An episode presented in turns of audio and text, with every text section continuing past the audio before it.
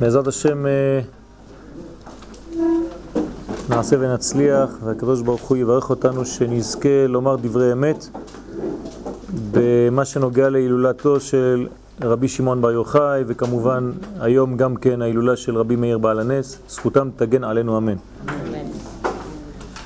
אה, השיעור של הערב הוא בנושא ל"ג בעומר, וננסה להבין כמה דברים בנוגע ליום הזה. אה, יש חלק מהשיעור שקצת יורד לפרטים יותר בענייני הספירות ואני מקווה שנבין אותם בפשטות. האמת שאם היה לי לוח אז היה יותר פשוט, אז אה, ננסה בלי. מעטים הם היורדים לעומק היום הגדול הזה, ל"ג בעומר. רוב האנשים, ל"ג בעומר זה אש, מדורות, שמחה, ריקודים, זה יוצא ממשהו, כן? זה יוצא, זה נובע, נובע ממקום, ממקור קודש. רק שלפעמים כשזה כל כך נובע ומתרחק, לא יודעים איך לקשר את זה. אבל בני ישראל, אם הם חוגגים את החג הזה בצורה כזאת, יש נבואה. ואם לא נביאים, בני נביאים הם. ולכן הם יודעים שזה מקור קדוש, ולא ראינו דבר כזה שאנשים מדליקים אלפיים שנה מדורה בשביל תנא, מה שהרבה הרבה תנאים לא זכו לזה. הרבה גדולים מישראל לא זכו לזה. וצריך להבין מאיפה הדבר מגיע. למה? למה לא הדליקו אתמול? כן, למשל, אצל רבי מאיר בעל הנס, גם הוא אחד מה... גדולים, כן? אנחנו מדברים כאן על חמישה תלמידים שנשארו לרבי עקיבא, שמהם צמחה כל התורה שאנחנו יודעים עד היום. אבל מעטים הם היורדים לעומק היום. לאורך ההיסטוריה של עם ישראל חלו מאורעות קשים בתקופת העומר. אתם זוכרים? אמרנו שתקופת העומר זה ימים של דין, בגלל שאחרי האור הגדול של פסח נתעל, נתעלם כל האור האלוקי כדי לאפשר לנו, לאדם, לעבוד כדי להגיע לחג השבועות. מה קרה? אירועים כגון חורבן שני בתי המקדש קשורים בפנימיותם לתקופת העומר. אפילו שהחורבן עצמו חל יותר מאוחר, אבל במהות, בפנימיות, החורבן קשור לתקופה הזאת של העומר. איך זה קשור לתקופת העומר? אנחנו יודעים שכל החטאים הם בגלל מידת הדין. כל החטאים זה בגלל שאנחנו לא יודעים לקבל את הדברים באופן ראוי ונאות המתאים לאדם עצמו. עוד מעט אנחנו נראה בדיוק מה צריך לעשות בזמן של דין. מה זה מידת הדין? מיתת 24 אלף תלמידיו של רבי עקיבא בתקופה זו ממש מסכת יבמות דף ס"ב. כל אלו דורשים הבנה ובירור. מה קורה בימים האלה? השואה באירופה ותחילת מלחמת העולם השנייה, אף הן החלו בתקופת העומר.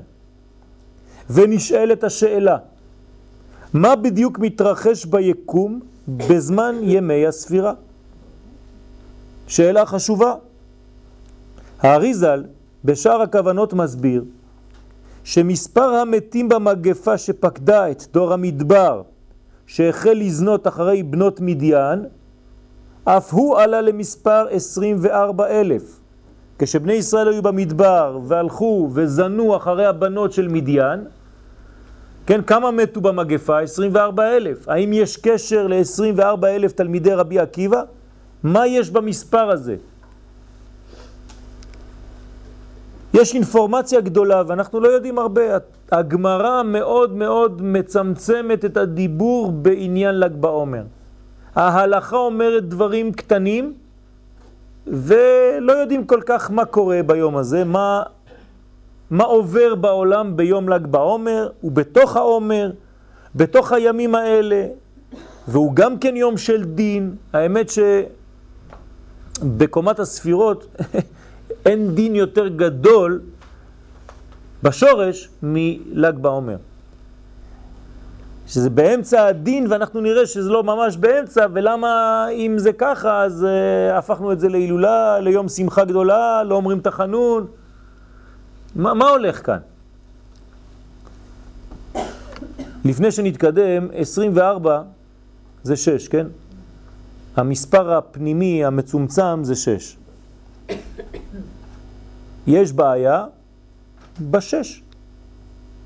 אם 24 אלף מתים, זאת אומרת שהאות ו', 6, יש בה בעיה. מה הבעיה? חיבור. חיבור אחד לשני, חיבור אחד לעצמו, חיבור כל מיני חיבורים. הבעיה נמצאת בחיבור או בפגם שבחיבור. כשלא יודעים להתחבר כמו שצריך, אז יש בעיה. אין זרימה של אור. רמת המודעות שהייתה בדור דעה, כן, דור דעה זה הדור שיצא ממצרים, ואצל תלמידי רבי עקיבא הייתה דומה. הייתה להם רמת מודעות עליונה מאוד. צדיקים, תלמידי חכמים, גדולים בתורה, יודעים הכל. כל תלמיד, לא לשכוח, זה כמו רבי שמעון בר יוחאי. 24 אלף כאלה. כדי להיות תלמיד של רבי עקיבא זה לא סתם אחד אה, שלוקחים ברחוב. הם היו ברמה גדולה כמו דור דעה. כמו הדור שיצא ממצרים שקוראים לו דעה, יש להם כוח עליון. הייתה זו מודעות של שכל. וכנראה שזו הבעיה. רשב"י עליו השלום, רבי שמעון בר יוחאי, מגלה שרמה כזו לא תתגלה שוב בעולם עד ימות המשיח. זאת אומרת, בדור האחרון, בדור שלנו, יתחיל כוח החוכמה הזאת להתגלות ורמה כזו של מודעות תחזור בדור שלנו, כמו שהיה בזמן מתן תורה וכמו אצל התלמידים של רבי עקיבא. זאת אומרת שבדור האחרון, בדור של המשיח, החוכמה בעולם תהיה גבוהה מאוד. אבל יש בעיה שם. מה הבעיה? כשהשכל הוא העיקר, ולעומתו לא ניתן מקום למידת האהבה, כשמרכז הכובד נמצא בראש ואינו מגיע ללב, האור מופיע ללא שיעורים מתאימים ויכול לפעול חז ושלום כמזיק ולא כמועיל. מה זה אומר? זה אומר שאומנם זה נכון לתלמידים של רבי עקיבא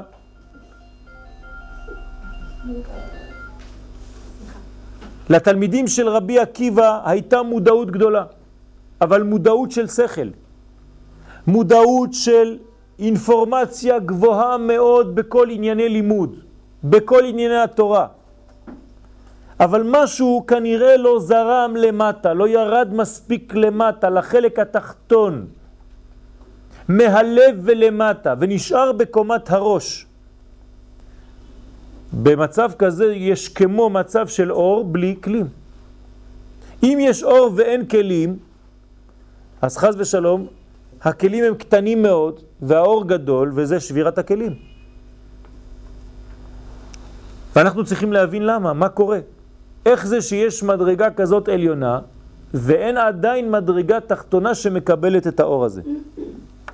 לכן, למרות גדולת התלמידים של רבי עקיבא ורום מעלתם בתורה, מבחינה שכלית, אומרת הגמרא, לא נהגו כבוד זה בזה. לא נהגו כבוד זה בזה. זה הביטוי של חז"ל. לא נהגו כבוד זה בזה. צריך להבין מה זה לא נהגו כבוד זה בזה. איך אפשר לא לנהוג כבוד זה בזה אם אתה תלמיד של רבי עקיבא? ומה זה כבוד? למה לא נהגו מילה אחרת, ביטוי אחר, אהבה זה לזה, יראה, יחס. למה לא נהגו כבוד? מה זה כבוד? מה הביטוי של המילה כבוד? קודם כל בעברית, במונחים לשונים פשוטים, כבוד זה מלשון כובד. כשאתה נותן כבוד למישהו, אתה נותן לו משקל. כל מה שהוא אומר, יש לזה משקל. אדם שאתה לא נותן כובד למילים שהוא אומר, הוא יכול לדבר הכל קל. קוראים לזה בעברית קלות ראש. הכל קל, אין, אתה לא תופס שום דבר. איך אפשר להגיע למצב כזה? כשאתה לא נותן כובד למילים של מישהו, כל מה שהוא אומר, אין לך מה ללמוד מזה. בראש שלך אתה כבר יודע מה הוא הולך להגיד לך. אין לך חידוש, הוא לא יכול לחדש לך כלום. יש אנשים כאלה. מה הוא כבר יוכל להגיד לי? מה אני כבר אפשר ללמוד בשיעור הזה? יש אנשים שחושבים שהם יודעים את כל המדרגה, גם בעניין רפואה. למה אני אלך לרופא? מה הוא יגיד לי? מה הוא כבר יכול להגיד לי? אז אתה כבר יודע הכל. בלימוד מה הוא כבר יוכל להגיד לי? מה הוא יכול לומר לי? מה הוא יכול לחדש לי?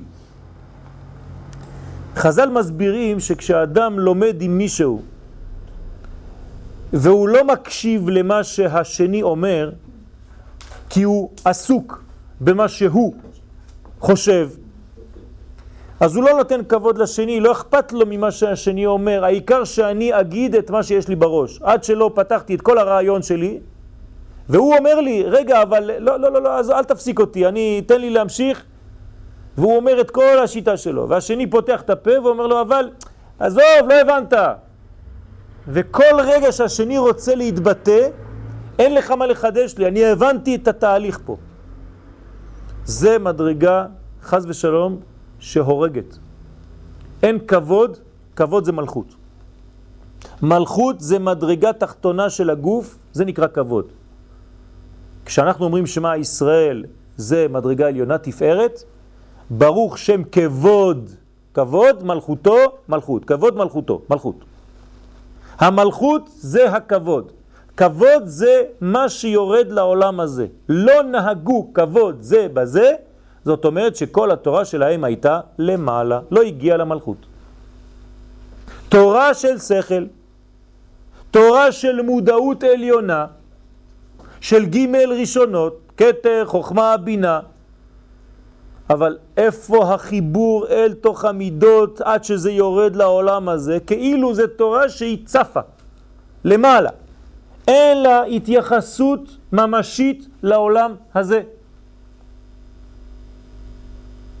כשרבי שמעון בר יוחאי עליו השלום נשאר במערה 13 שנה, גם הוא יוצא שנה לפני הסוף, בשנה 12. והוא גם כן הורג, הורס, כל מה שהוא מסתכל עליו נשרף. למה? הוא אומר מה זה? מניחים חיי עולם ועוסקים בחיי שעה, עוזבים את העולם האור האמיתי העליון למעלה ומתעסקים בדברים כאן ומיד בת קול יוצאת, לא קול, בת קול. אם היה קול זה תפארת, זה למעלה. בת קול זה מלכות, זה הבת של הקול. והיא אומרת לו, רבי שמעון בר יוחאי, אם יצאת לעולם כדי להחריב אותו, תחזור למערה. מה זה אומר? אתה ממשיך מה שעשו התלמידים? יש דברים בעולם הזה פשוטים. אתה לא יכול בגלל שהגעת למדרגה רוחנית לחשוב שאתה פורש מכל מה שקשור לעולם הזה. אם הביטוי הסופי של הלימוד שלך הוא פרישה מענייני עולם הזה, תדע לך שהלימוד שלך הוא לא טוב. זה הוו. אתמול לקחתי מישהו בטרמפ, תלמיד חכם, לומד דברים מאוד מאוד פנימיים, אבל שמתי לב שבזמן האחרון, מאז שהוא התחיל ללמוד, הוא כבר לבד. לא מתחבר עם אף אחד, הוא במקביל, חי לבד עם כולם, אבל הוא לא רואה אף אחד ולא רואים אותו. אמרתי לו, אני אוהב אותך, ובגלל שאני אוהב אותך, אני אומר לך שאתה צריך להיזהר, הלימוד שלך גורר אותך למקומות לא נכונים. אומר לי, למה אתה אומר לי את זה? אני אומר לו, בגלל שהתוצאה הסופית של הלימוד שלך זה קודם כל עצבות, אתה לא מחייך יותר. מאז שהתחלת ללמוד בסגנון הזה, אתה נפרדת מכל החברים, אין לך חיבור עם אף אחד, לא רואים אותך, אתה לא רואה אף אחד, ואתה חושב שאתה מתקדם. אני רוצה לומר לך שאתה בדרך לא נכונה, עם כל הכבוד. ובגלל האהבה שלי אליך אני אומר לך שאתה טועה. כי התוצאה הסופית צריכה להיות חיבור לעם ישראל.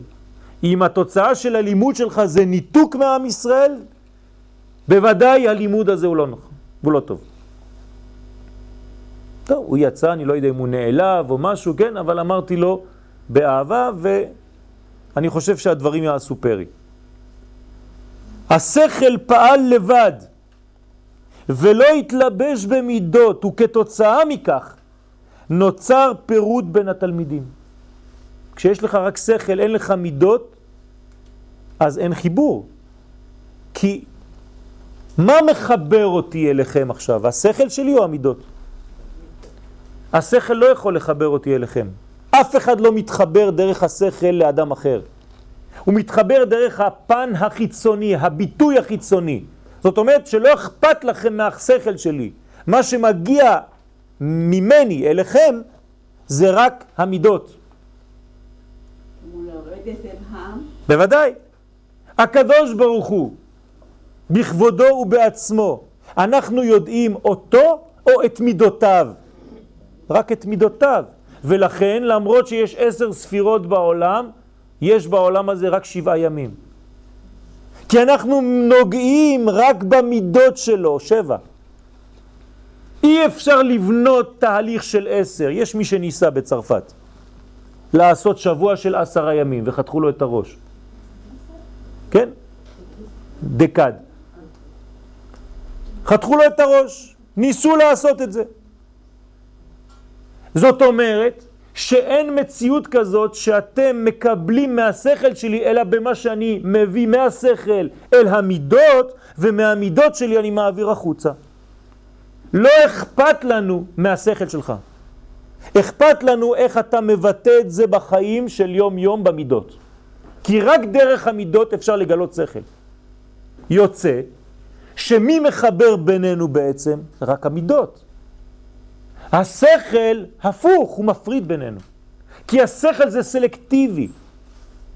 שכל זה זה ולא זה.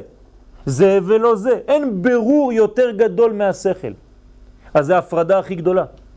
החיבור הוא דווקא במידות. כשאין חיבור במידות, יש שבירת הכלים. למדנו כבר בזמנו ששבירת הכלים הייתה כשהאור שירד, ירד במידות שהיו אחת מעל השנייה. כי לא היה חיבור ימין, שמאל ואמצע, ג' קווים. שמה היה המקרה הזה. אנחנו לא רוצים לחזור על אותה פעולה, על אותו תהליך, חס ושלום.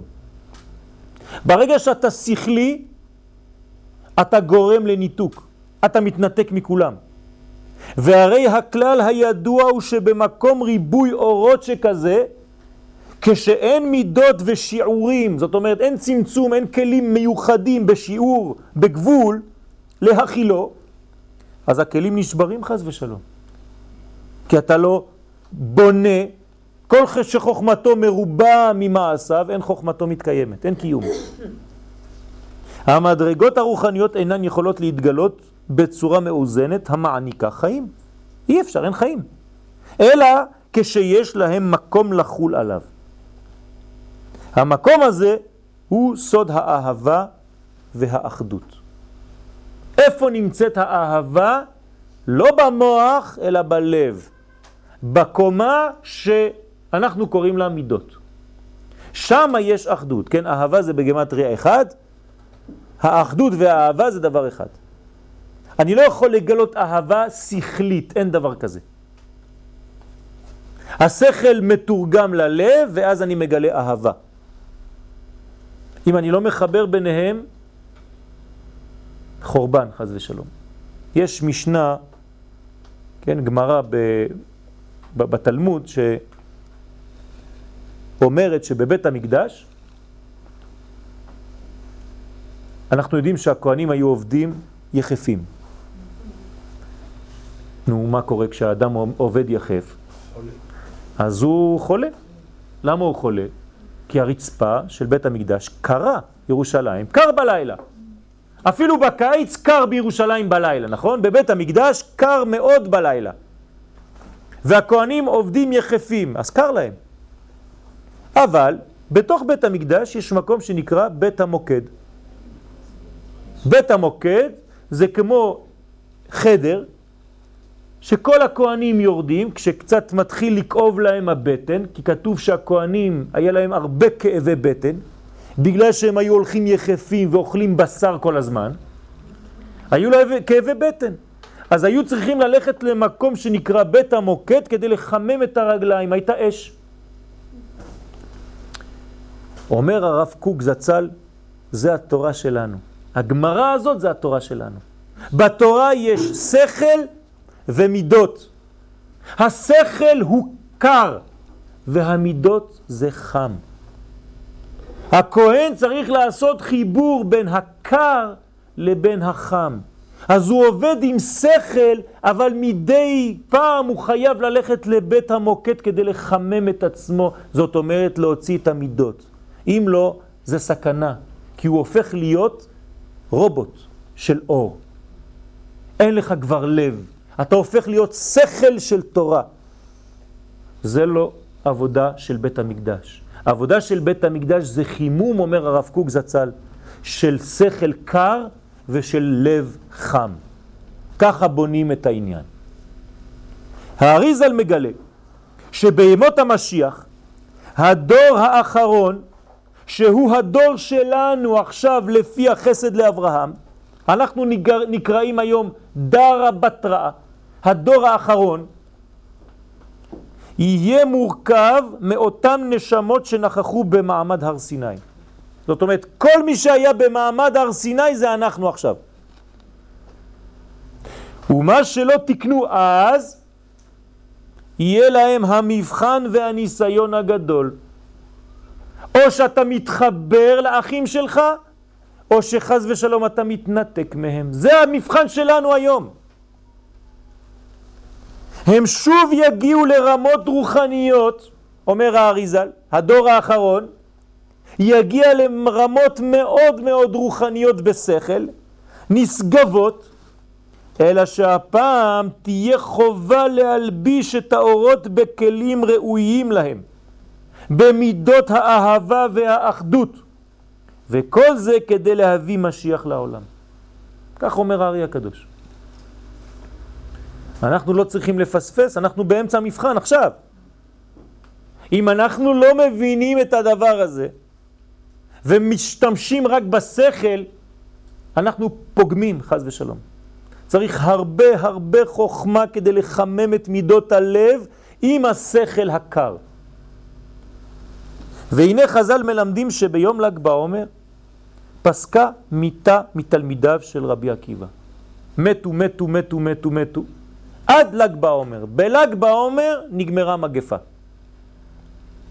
אנחנו צריכים להבין את המסר הגנוז בלימוד זה, ולא להתייחס אל הדברים כאל אינפורמציה שמתארת אירועים. זאת אומרת, סוף סוף בל"ג בעומר נגמר הסיפור, אז מאותו יום אנחנו עושים ל"ג בעומר חג. אני למדנו כבר כמה וכמה פעמים שהדברים בקבלה הם לא ככה. זה בגלל שיש כוח בעולם ביום זה, שאז קורה משהו בעולם התחתון. זה לא בגלל שקורה משהו בעולם התחתון שאתה מתחיל לעשות חג. לא עושים ככה. הפוך. אם נתייחס לתוצאות כאל סיבות, לא נוכל להבין שום דבר בחיינו. למה? אתה לוקח תוצאה, אתה עושה מזה חג. קרה כך וכך ביום כך וכך, אני עושה חג. אם היה קורה ביום אחר, אני עושה כך. אתה לא מבין שזה לא יכול להיות ביום אחר. זה חייב להיות ביום הזה. זאת אומרת של"ג בעומר, האנרגיה שלו, זה מיוחד ליום הזה, וזה קיים אפילו לפני שרבי שמעון בר יוחאי בא ועשה והסתלק באותו יום. זה לא בגלל שיום אחד, באופן פתאומי, רבי שמעון בר יוחאי הסתלק מן העולם הזה, ואז הוא אסף את התלמידים שלו ועשה שיעור, ואז הוא מת, ואז מאותו יום אנחנו עושים הילולה. למה אתה עושה הילולה? כי ביום הזה רבי שמעון הסתלק מן העולם. לא נכון. אנחנו כבר אמרנו בשיעור הקודם שרבי שמעון קודם כל החליט להסתלק מן העולם בעצמו ביום הזה. זה דבר אחד. הוא ביקש, ולמה הוא ביקש? כי הוא יודע מה הולך ביום הזה. ואנחנו היום בעזרת השם ננסה לראות מה הולך ביום הזה. בינתיים אנחנו מסתובבים, עוד לא נכנסנו לשיעור. השאלה המתבקשת היא מהו החידוש בל"ג בעומר שעיצומו של יום, בכוונה תחילה הדגשתי, עיצומו של יום, כמו יום הכיפורים, עיצומו של יום. הפוטנציאל שגנוז בתוך היום הזה קשור לחיים והוא דוחה את המוות. זאת אומרת, אני כאן נותן אינפורמציה. למה התלמידים של רבי עקיבא הפסיקו למות? בגלל של"ג בעומר זה חיים. בגלל של"ג בעומר זה סוד של חיים. האנרגיה של החיים נמצאת באותו יום, ולכן אי אפשר למות, זה לא הולך ביחד. אז לכן המגפה פסקה באותו יום. אבל מה הולך? למה? עלינו להבין קודם שלפי מה שקרה לתלמידי רבי עקיבא נראה לומר שאפילו במדרגה שהיא לכאורה גבוהה מאוד של בקיאות בתורה, כמו שהם היו, ובמעשה המצוות לבד, אדם בקי בתורה, עושה הרבה מצוות, אין בכך די כדי לקבוע שהאדם אכן הגיע להשגות רוחניות בחייו. אתה לא יכול להגיד שהאדם הזה הגיע להשגות. זה לא בגלל שהוא יודע הלכות, יודע גמרא, יודע משנה, יודע זוהר, יודע הכל, אתה לא יכול להגיד שהוא הגיע למדרגות של השגות בעולם. לא ככה קובעים. אז מה כן קובע?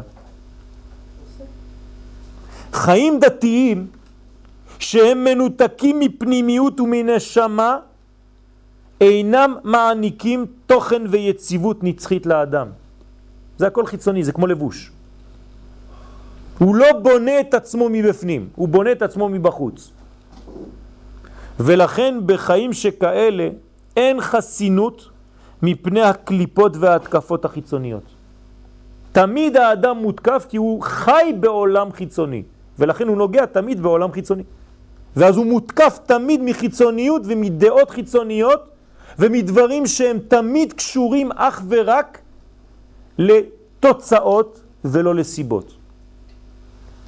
עם ישראל אינו עוסק בדתיות. התורה דנה בחוקי היקום שעליהם מושתת העולם כולו. אנחנו לא דתיים. אנחנו מקושרים לחוק שנותן חיים לעולם הזה. אני לא יודע איך קוראים לזה, אבל זה לא דתיים. זה הבסיס שעליו נבנים כל בנייני העולם. לפי תורת הסוד אין איסור לגנוב. אתם שומעים? אין דבר כזה אסור לגנוב בתורה של הקבלה. למה?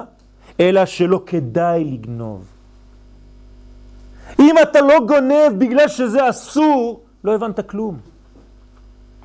אתה צריך להגיע למדרגה שאתה לא גונב בגלל שלא כדאי לגנוב, בגלל שאתה עכשיו מקלקל את כל האיזון בעולמות. זה כמו הילדים. כשהם נכנסים לאוטו, מה אתה אומר להם? תעתקו חלגורות. למה? אם לא יתפוס אותך שוטר. זה חינוך? זה חינוך? בגלל השוטר אתה שם חגורה? זה אותו דבר. בגלל שאסור לגנוב, אני לא גונב. אם היה מותר, הייתי גונב כל היום.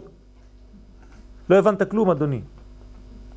בקבלה אין איסור לגנוב, אלא שמגיעים למסקנה ולהבנה שלא כדאי לגנוב.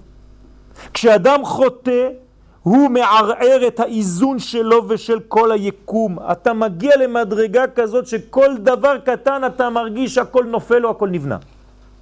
זה אחריות גדולה.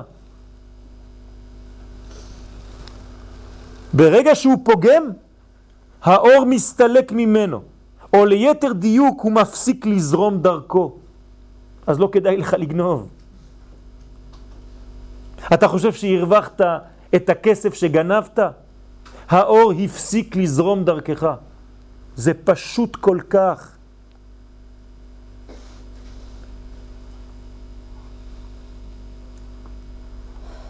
מישהו התקשר אליי השבוע והוא אומר לי שקרה משהו בחיים שלו, מאיזה זמן מסוים, עד הזמן הזה קרה משהו בחיים שלו, לא לפני שנתיים. הוא לא מצליח לחיות יותר. אמרתי לו, מה קרה? הוא אומר לי שהוא לקח כסף ממישהו ולא החזיר לו. ואני אמרתי לו כבר לפני שנתיים, הזהרתי אותו, ואמרתי לו, הכסף שלקחת, אין לו תועלת אצלך. יש לו תועלת רק אצל מי שזה שייך לו. למה? כי כשלקחת את הכסף, לקחת רק את החומר של הכסף. בחומר של הכסף אתה תוכל לעשות רק דברים של חומר. אבל לעולם לא יהיה לך הכיף של האור הפנימי, הנשמה של הכסף. אף פעם. אתה תהיה ריק עם כל הכסף. כי זה לא שלך. גנבת חומר אבל לא אנרגיה. ולא זה רק, אלא שכשיגמר החומר הזה, יישאר לך הרק הזה שגרמת ביקום. אז הוא צחק. לפני שנתיים, זלזל. השבוע הוא התקשר אליי, והוא אמר לי, מאז שדיברת איתי ואמרת לי את מה שאמרת לי, החיים שלו הפסיקו. כל מה שהוא עושה, הכל זבל. לא מצליח כלום. אמרתי לו, מה, מה אתה רוצה לעשות? הוא אומר לי, הבנתי מה שאמרת לי אחרי שנתיים. אני רוצה לתקן. אמרתי לו, בכבוד, תתחיל לתקן. הוא אומר לי, מה אני צריך לעשות? ואז לאט לאט הדרכתי אותו. הוא התקשר אליי אתמול. הוא אמר לי, אל תאמין לי, אני לא יכול להגיד לך מה קרה. ביום שאמרת לי והחלטתי, באותו יום הכל התחיל להתהפך לטובה. למה?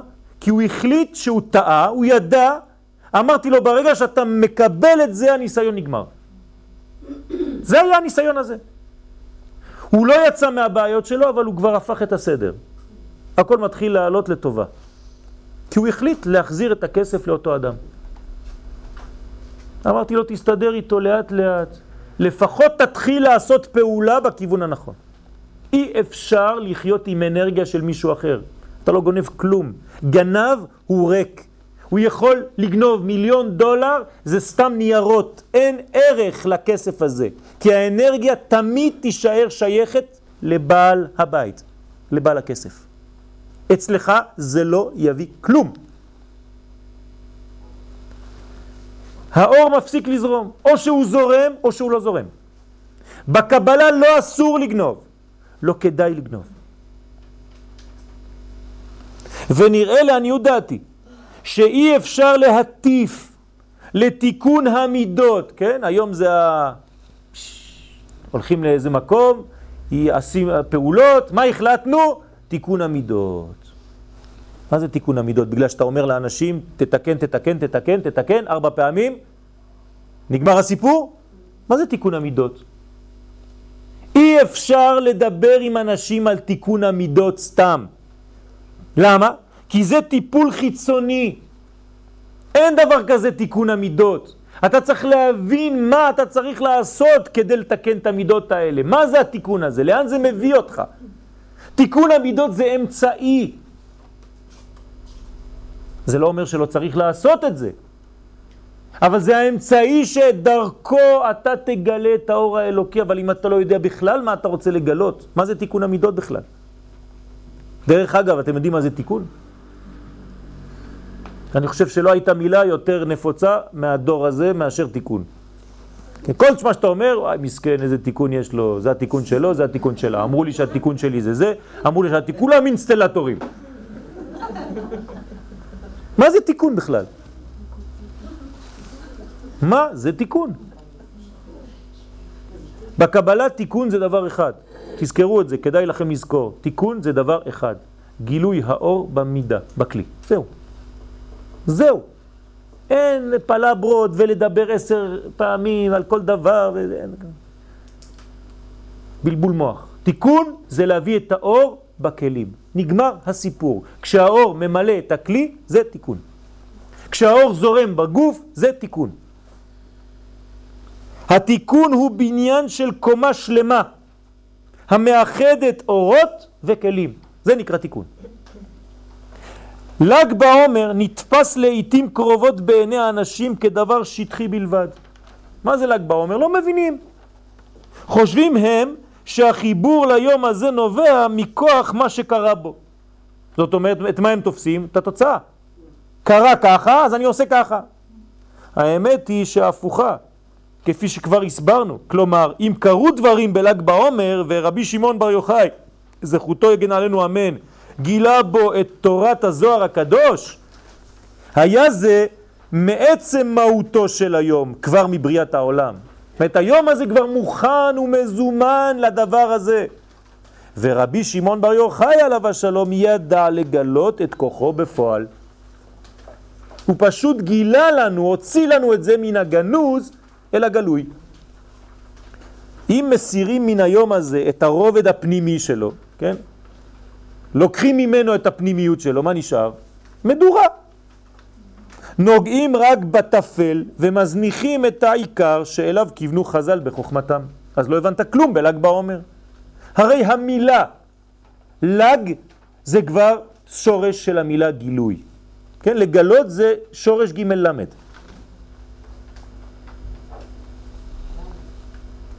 גל עיניי והביטה נפלאות מתורתך. גילוי. גילוי. למד ג', כן, זה שלושים ושלוש. מעניין, זה שש גם כן. זאת אומרת שאני מתקן את השש ביום שדווקא יש בעיה עם השש. או שאני בעולם של חיבור ואני מבין מה אני עושה, ולכן חכמים הכניסו לנו בכוונה תחילה את כל הסיפור של רבי שמעון בר יוחאי. אתם יודעים איך הזוהר קורא לרבי שמעון בר יוחאי? שבת. אז איפה החכמים הולכים להכניס לנו את הסיפור שלו? במסכת שבת. כי הוא שבת, אז נכניסים אותו בגמרא במסכת שבת. באיזה דף? 33. עכשיו אתם יודעים בדיוק איפה זה נמצא? שבת, דף ל"ג, מדברים על ל"ג בעומר. על רבי שמעון בר יוחאי, זה פשוט מאוד. למה קראו לו שבת? למה קראו לו שבת? בגלל שהוא התכלית של כל בריאת העולם. כמו שבת שכל העולם הולך ונגמר ויחולו השמיים והארץ וכל צבע העם. כן, אותו דבר אצל בן אדם אחד. שלמות גדולה מאוד רבי שמעון בר יוחאי זה השבת של האנושות. כשאומרים, כשהקדוש ברוך הוא אומר נעשה אדם בצלמנו כדמותנו, אומרים שזה היה בשביל רבי שמעון בר יוחאי. הקדוש ברוך הוא רצה מודל כזה. זה המודל של הקדוש ברוך הוא, רבי שמעון בר יוחאי. אחד כזה אני רוצה. נעשה אדם שכולם יהיו כאלה. אתם מבינים למה הילדים הקטנים אפילו לא יודעים מה זה ל"ג בעומר, אבל הם רצים לקנות ולגנוב מקלות, עצים, מה, שלא, מה שבא ליד, כדי להדליק? מה, מה, מה, מה, מה הם מדליקים? יש להם בפנים אש. הם יודעים, ב... זה נקרא אמונה, זה נקרא יותר מזה, זה נבואה. ילד קטן בן חמש שרץ כדי לעשות ל"ג בעומר, זה לא בגלל שזה חג, הוא מרגיש, הוא לא יודע איך להסביר את זה. אבל יש לו את האש של רבי שמעון בר יוחאי בפנים. כתוב ברבי שמעון בר יוחאי, מה כתוב על הציון שם? כי לא תשכח מפי זרעו. ראשי סופי תיבות, יוחאי. כי לא תשכח מפי זרעו, יוחאי. מה זה אומר? בזכות הוא, בזכות הכוח שלו, זה לא נשכח מהזרע, מהילדים. זאת אומרת, ילד קטן בגיל חמש, שש, שבע ומה שתרצו, יש לו אש פנימית שנקראת רבי שמעון בר יוחאי. הוא יודע שהוא קשור לזה, הוא לא מבין כלום.